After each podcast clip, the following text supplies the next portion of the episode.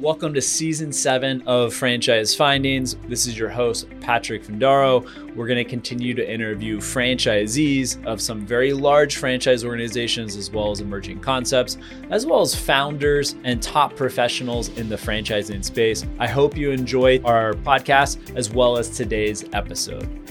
Today, I'm going to share with you some news that has been making waves on Wall Street about a big fitness brand in the franchising space. You might have heard from it. It's a household name in many communities. That brand is Planet Fitness. The CEO, Chris Rondeau, has stepped down as after an impressive 30-year tenure Planet Fitness did not give much reason about this sudden leadership, but I can tell you there's been major repercussions and the financial market hasn't taken kindly to this. Upon the news, the stock dropped 16% in one day. It's down 24% from its month high.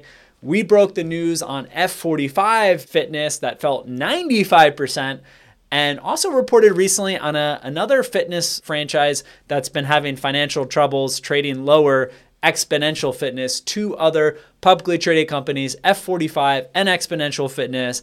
Now, today we're going to share with you breaking details on Planet Fitness and all different types of impacts this can have for franchisees, investors, and other stakeholders with Planet Fitness. So, before we delve into the specifics, remember please subscribe uh, to our channel, hit that subscribe button, enable the notification bell, guaranteeing that you stay in the loop with all our valuable updates. So, for those that are not familiar with the brand, Planet Fitness makes money a few different ways. It franchises, essentially licenses its brand, sells equipment, and also operates gyms. It's based out in New Hampshire. The company has about 2,300 locations, of which 2,100 are franchise units, and the rest are, are corporate owned and operated. It's pretty expensive for a franchisee. Your estimates to, to get open, the midpoint range is about $3 million to get one open. We estimate profits at Vetted Biz about $500,000.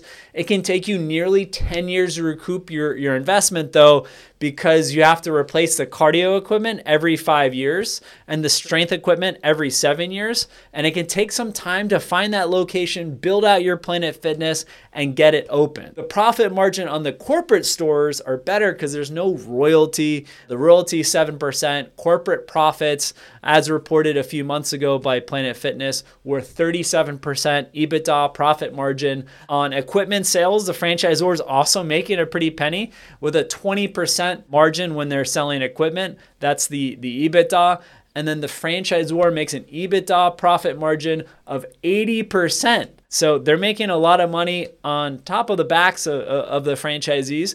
Many franchisees have said publicly that they're getting tremendous value from the Planet Fitness brand. There have been comments made to the FTC uh, upon the, the franchise rule from a Planet Fitness franchisee with, I believe, over 100 locations that's done really well and praises the brand. So there haven't been franchisees that have really come out publicly quite yet with their grievances against the Planet Fitness brand, but I could see that potentially in, in the coming months. A lot of these operators, like the franchisor, have relied heavily on debt.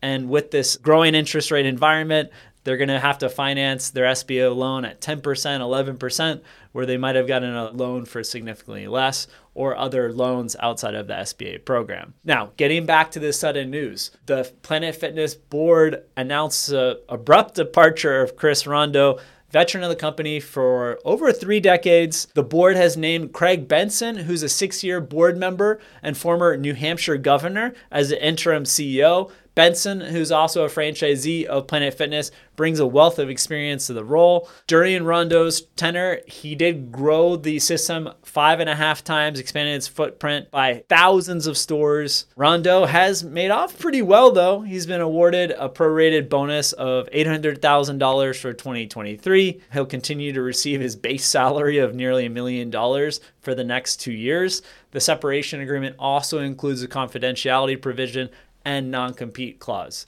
The big question now is who will be the next permanent CEO? Will it be an internal candidate? Will the board look for someone externally? Time will tell. That's all I've got for you today, folks. If you're a franchisee of Planet Fitness, if you work at Planet Fitness, I'd love to hear from you. Feel free to shoot me an email at patrick at vettedbiz.com. That's it for today. Again, please subscribe for updates and stay tuned to our next video. I hope you enjoyed today's podcast episode. You can leave us a review if you enjoyed the podcast episode. If you hated the podcast episode, let us know what you thought, as well as what future episodes you'd like to hear. Feel free to also drop me a line at patrick at vettedbiz.com and subscribe, please, to our YouTube channel, Business and Franchise Opportunities by Vetted Biz. This has been Franchise Findings Podcast. Thanks for listening.